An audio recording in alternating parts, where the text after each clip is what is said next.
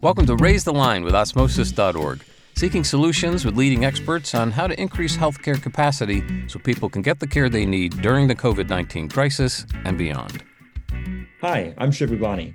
I've really been looking forward to having the opportunity to interview today's guest, Esther Wojcicki, not only because she's an influential educator who has been dubbed the godmother of Silicon Valley, but also because we hit it off when we met randomly and recently at the ASU GSV Summit.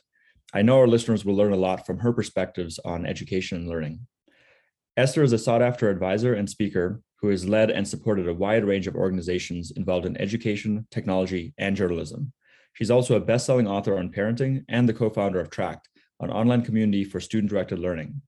But perhaps she's best known for raising three incredibly accomplished daughters Anne, the CEO of 23andMe, who we recently had on the show, Janet, a prominent pediatrician and researcher at UCSF, and Susan, the CEO of YouTube. So, Esther, thanks so much for taking the time to be with us today. It's a pleasure to be here. Thank you for inviting me. Well, I'd like to first start with learning more about you and your professional journey. How did your career begin? Well, I started as a journalist when I was 14 years old. It's kind of crazy. At the local newspaper, they needed somebody to help them out. It was kind of a Girl Friday position. It was a group of men. It was in a little town called Sunland Tujunga. It was called the Sunland Tujunga Record Ledger. And it turns out that they had a lot of other interests. So they were just thrilled to have this girl who wanted to help them write. And so they trained me to write all sorts of things from sports to going to city council meetings to everything. And I had a great time. And they paid me the grand total sum of three cents a word. And so, but you can't imagine, I earned quite a bit anyway, because I wanted to earn money and I wanted to write. So it was my beginnings of my journalism career. I went from there to the Los Angeles Times, where I wrote a column on what the teenagers were thinking in the valley. And then from there, I went on to Berkeley. And I have a degree from the Graduate School of Journalism at Berkeley, but those are my humble beginnings. That's awesome. Three cents a word is incredible. How you started. Um, I remember my first like official journalism job was writing for MedGadget, and I think then we were doing 25 cents a word, which actually added up as a medical student. I was appreciative of it. And so, you know, you're also well known for running the journalism program at Palo Alto High School for, well, I think 25 years now, I think when we spoke. 40. 40. Oh my goodness, I'm way out of date. Um, how did you get interested in education, going from journalism to education? And can you tell us a bit more about that program? I know you're very proud of it for good reason. You've had some pretty amazing students. Right, that's true. I actually started out being a journalist. You know, I wanted to be a writer and back in the days when I started, which is in the 1960s and 70s, it turns out that the newspapers had three or four different sections, and one of them was called the women's section. So they had news and opinion and sports and women's section. That was targeting women, and it had all kinds of information about doing your laundry, taking care of your kids and your husband, and whatever. So when I went into journalism, they only wanted me to write for the women's section. And I was like, no, I don't want to do that. I want to write for the news section. And it was really tough. Breaking into journalism was very hard for a woman. As a matter of fact, I was not allowed to get into the San Francisco Press Club because I was a woman. And there were a lot of barriers. So I thought to myself, you know, after my kids were born, it's like, hey, I'll just teach journalism. If I can't be a journalist, I'll teach other kids to do it. And so that's how I started teaching at Palo Alto High School. I started with a program that had 20 kids in it, and they were using a book to learn how to do it. And it took me just a short period of time to realize that the kids were just as bored as I was. And so I said, oh, I think I'm just going to throw away the book. And I hope they don't notice. And um, shockingly enough, they didn't notice. But what they did notice is that the numbers in my classes were going up like mad.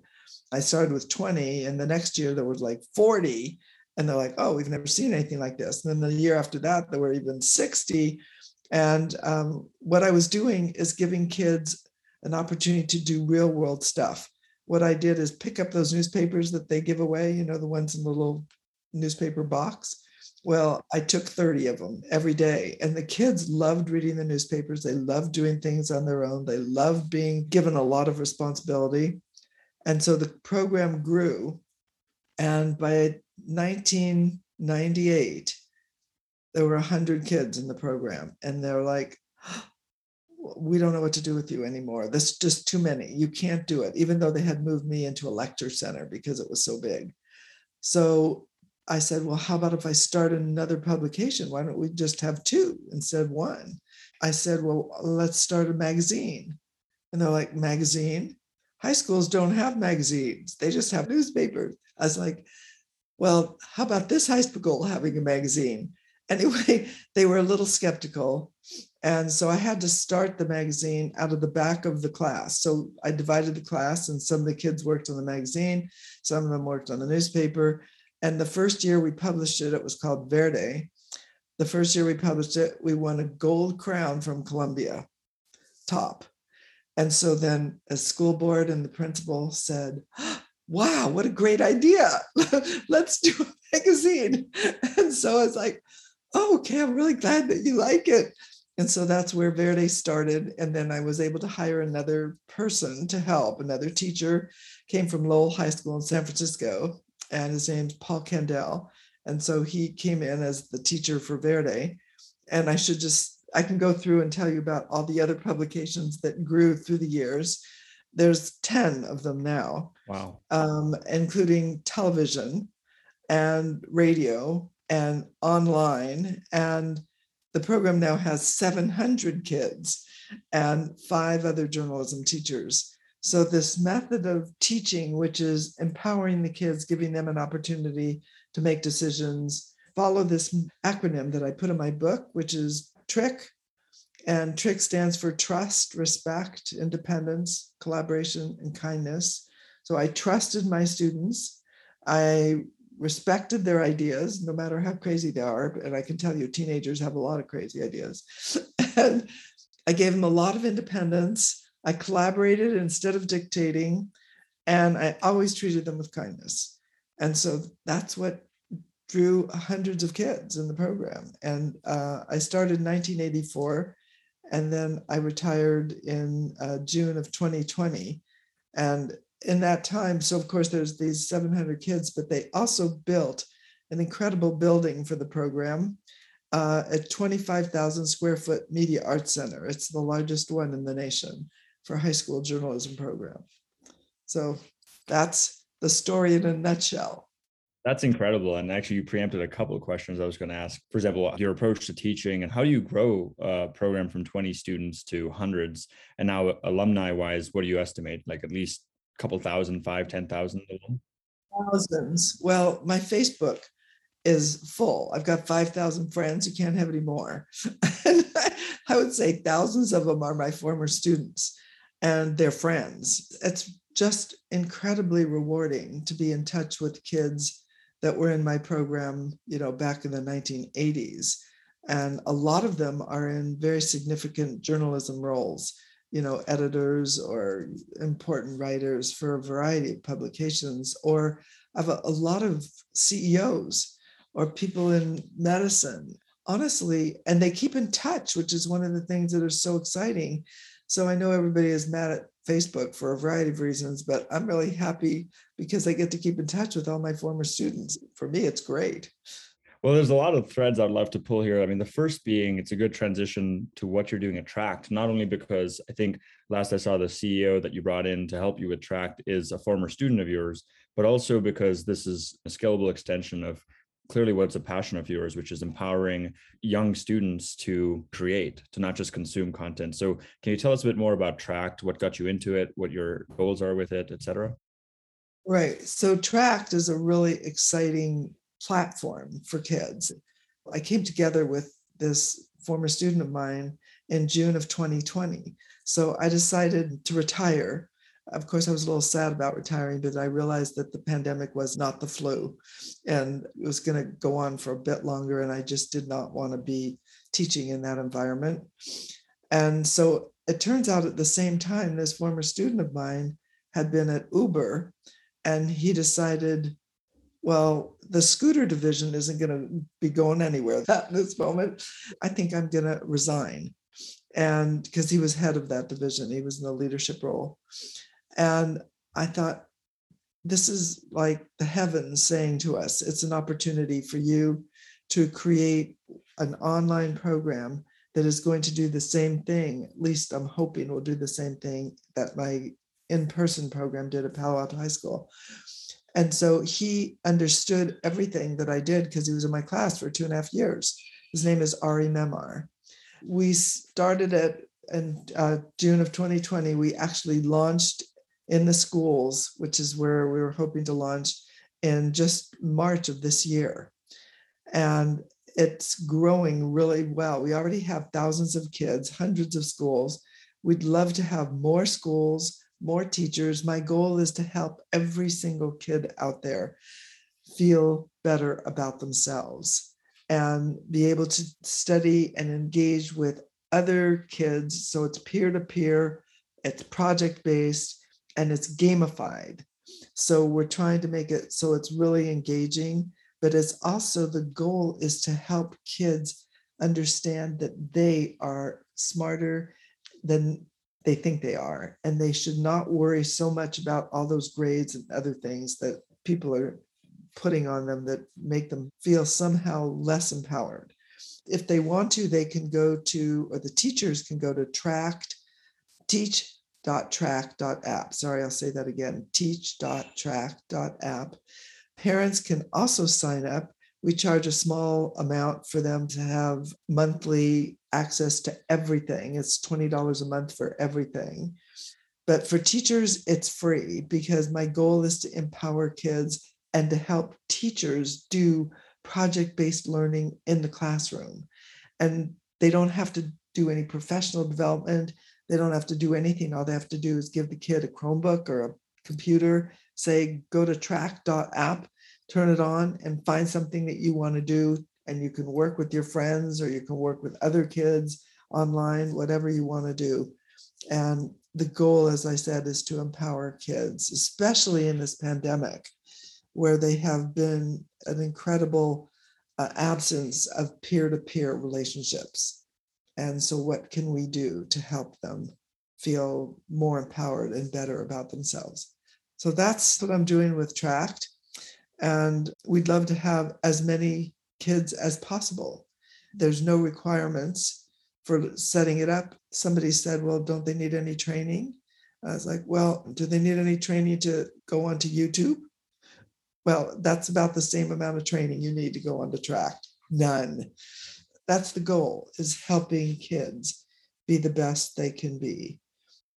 Yeah, and when we were speaking about it, I remember kind of your vision for it and where it's been going. Is there some students who are they're learning by teaching, right? And that's a theme of any becoming a journalist like to write something to create something you have to know what you're talking about and you know you're starting to pull in these threads and ask more questions and answer these questions which is where good product comes from whether it's a, a video you create or like a subscription newsletter if the students are using substack you said also that you're very interested in getting these students, some of them to create health and wellness content. Can you talk a bit more about that? Because a lot of our learners are in those professions.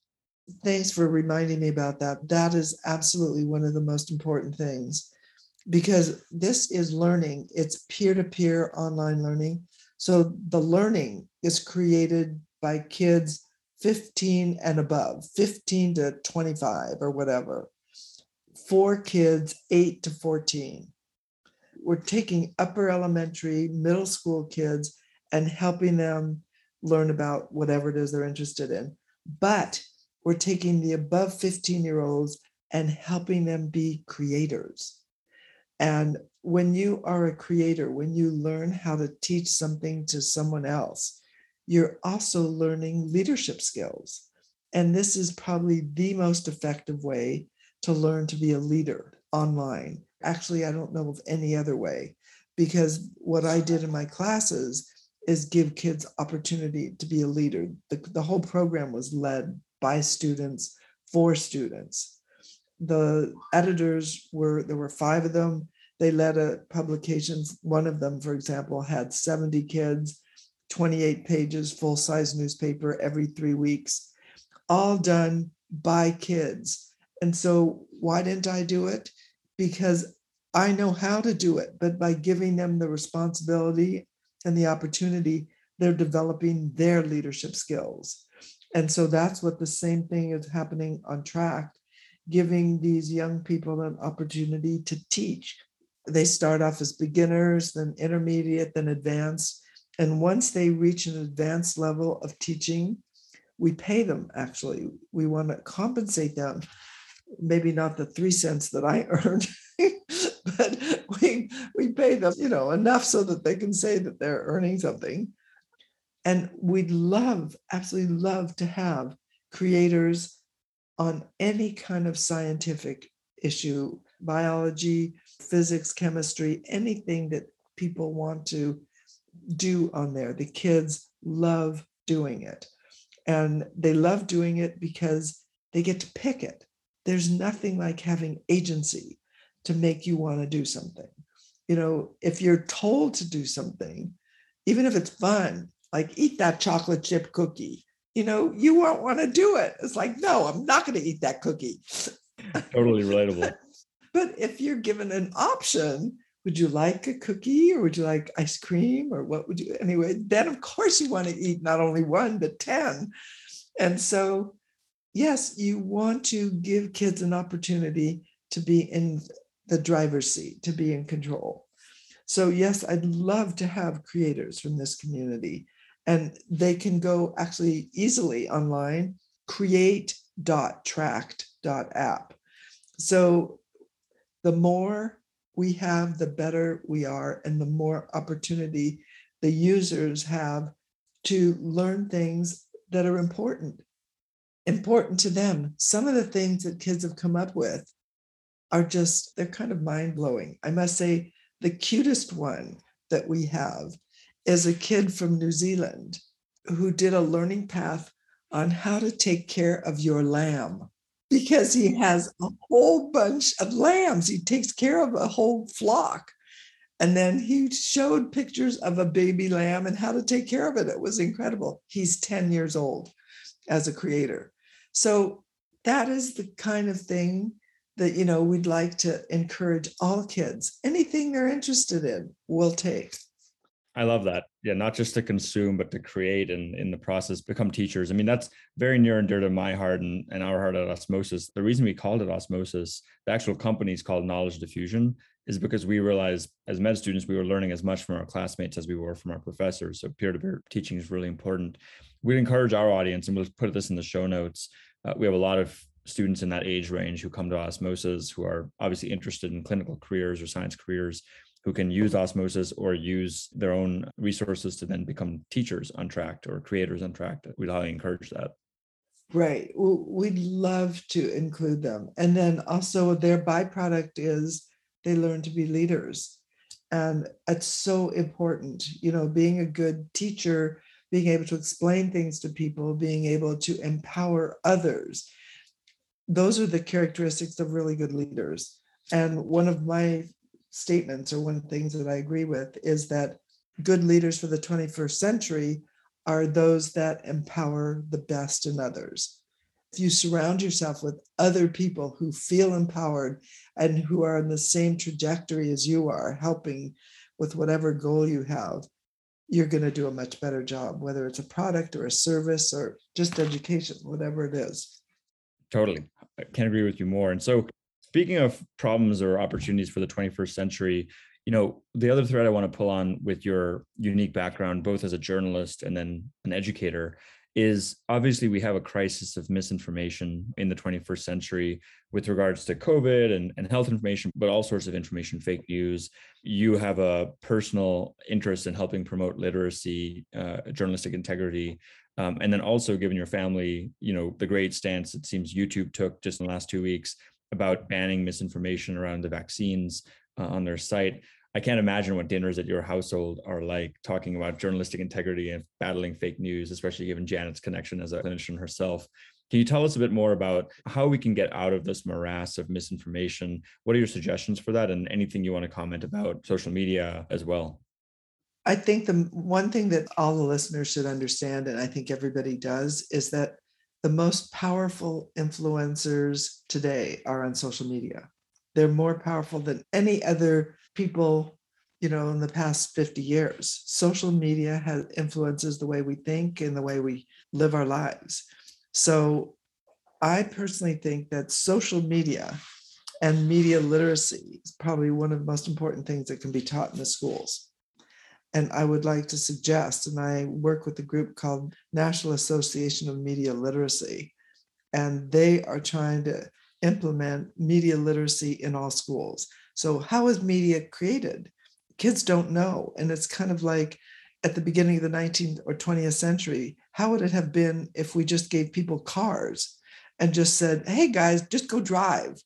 You know, there should be some education. We have driver's ed, we have all these, how to do it intelligently. How about doing something for media literacy? How are stories written? What are sources? What are good sources? You know, how the whole thing is put together. Most people don't know. Mm-hmm. The number one thing people don't know, which is kind of mind boggling, is what is the difference between fact and opinion? Like, how could you not know? But a lot of people don't know. So, can we teach this? It's kind of like civics should be taught in all schools. Everybody should know what media literacy is, how to protect yourself online, and so forth. And with regard to today, I would say the main way to distinguish a fake news source from a real news source is the media outlets, the ones that are the big ones those are most likely the places you're going to find the real news. So the New York Times, the Wall Street Journal, the Washington Post, the LA Times, you know, your local newspaper that is actually dedicated to providing news, they are going to check and recheck all their sources. I am on the advisory board for the Graduate School of Journalism at the University of California, Berkeley. And this is one of the things that we are trying to do is to make sure that everybody knows that the legitimate sources of news are governed by a philosophy of making sure the news is checked. And you should stop believing all these outlets that are, they name themselves crazy things. There was one that was called USA Today, but it didn't have com at the end.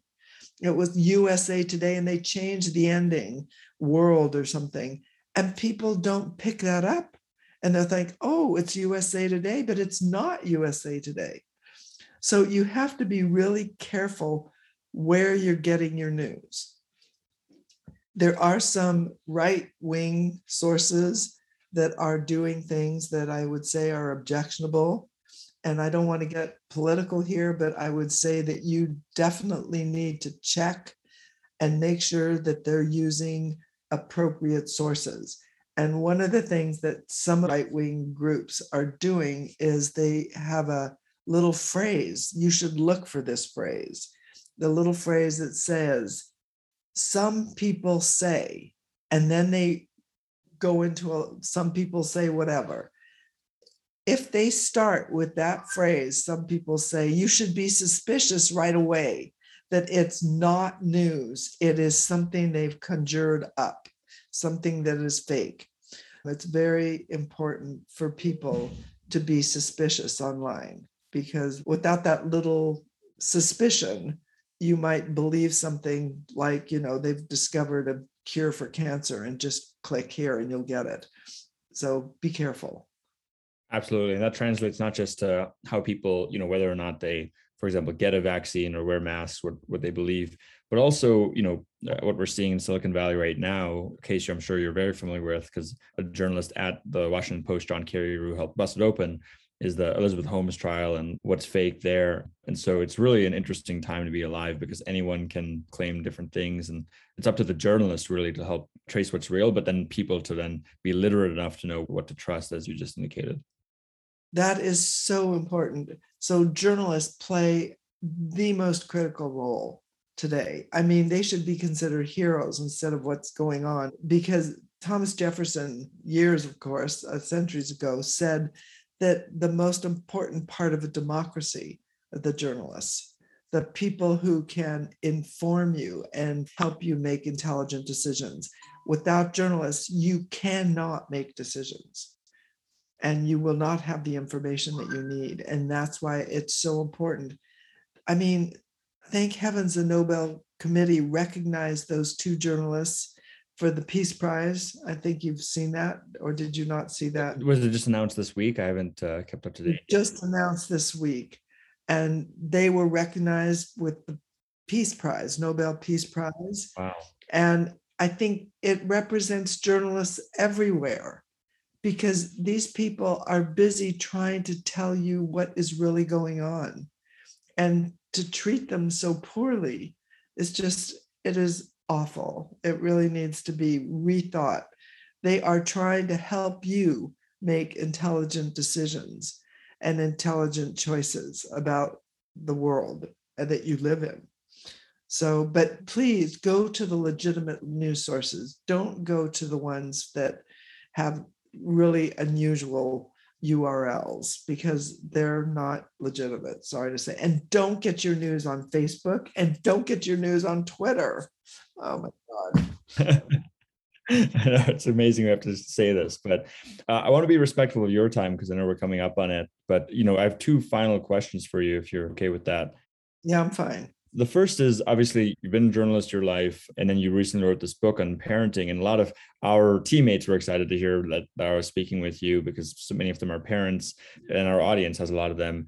You know, what advice? I know you aren't super prescriptive with your advice, but just like you have trick uh, in terms of how you teach, the, that acronym you shared earlier in this interview, what are some of the big takeaways you would have as a, as a mother and someone who's been very successful at raising uh, some very impressive children? So the trick acronym works for parenting also. And what I did with my children is I tried to, I had just one goal when they were little, because there were no books out that I could read. It just didn't work. All the other advice, main thing was Dr. Spock, and he told you how to take your temperature and all the other stuff. But I trusted them early trust, respect, independence, collaboration, kindness. So I never spoke to them in baby talk. I always talked to them like they were grown up. It's kind of crazy. And I remember when I would go with them to the supermarket and I was talking to them, they used to have infant seats back then. They were parked in their little infant seat. And I remember I saw all these women, they were like thinking I was crazy, this woman talking to a baby. But I did. And then I did it all along as they got older. I trusted them early on to be able to do things quickly early. And I, I, guess one of my goals was how soon could I teach somebody something? I always had that experimental mindset. And so I taught my daughters to swim very early because we had a swimming pool. I wanted to make sure they didn't have a problem. I taught them to ride a bike early. I think they were all riding bikes at the age of three you know, I basically taught them how to function pretty well in the house, you know, how to make their breakfast really early. And my thinking on that was I'm making them feel confident about the world they live in. And, you know, breakfasts were really simple, you know, pour your own cereal, pour your own milk, and things like that. But turns out an 18 month old can do that if you believe in them and then I gave them a lot of early responsibilities around the house. You know, people kept thinking that, oh, maybe you're forcing your kids to work. I looked at it as I'm giving you this opportunity to help out. So they were always cooking early, cleaning early. They were cleaning up the family room. That was not considered a punishment, it was considered just part of the team. And I remember in this pandemic, that Susan did the same thing with her kids. I thought it was pretty funny. I never said a word.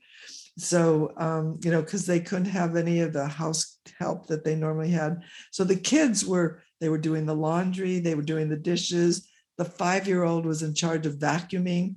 She had a vacuum. She would, it was one of those vacuums with just a battery, it had no cord. And you would come in the house and she would show you where she was vacuuming. I mean, it works and the kids feel like they're part of the team instead of disempowered. So that's what i would suggest for all parents. Have your kids have them help you make dinner. Have them help you plan what you're going to be doing this weekend. You know have them do things that you normally would just think i have to do it.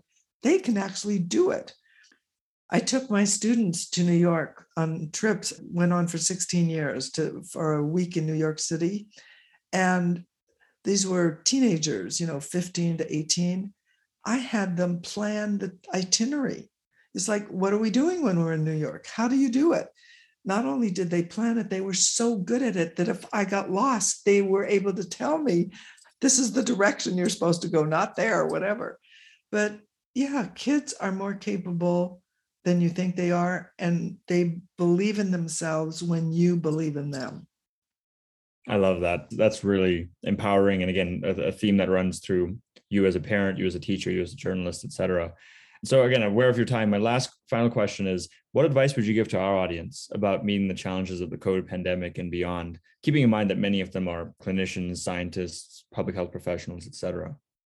So I think the main message is that instead of looking at the pandemic, the 18 months we've had as a loss, the learning loss, I said, look at it as opportunity for kids to have learned something else, to have learned how to cope in a difficult situation, learned how to think about the world differently, learned how to be on a Zoom call that they might not like.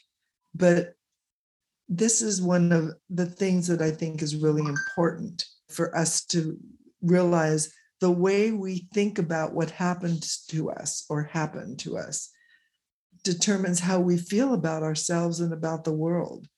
There's nothing we can do about what happened. But what we can do is we can adjust how we react to what happened, is what's important. And that is our power, how we can adapt to what happened to us. And so I think we need to think about that. And hopefully things will improve, but we need to take advantage of the situation as it is and see what we can say about it that is positive. It's very stoic. I, love that. Great concluding thoughts of wisdom. And Esther, thanks so much for taking time to be with us today. And more importantly, for the work that you've done to promote literacy, for your entire career, journalistic integrity, and then to make people creators, which I think is at the core of the work you do. Well, thank you again for this wonderful interview. And I'm happy, really happy that I ran into you by accident at the ASU GSV conference. Likewise. With that, I hope you have a good rest of your day. Thanks again. Thank you. Take care. I'm Shiv Gaglani. Thank you to our audience for checking out today's show. And remember to do your part to flatten the curve and raise the line. We're all in this together. Take care.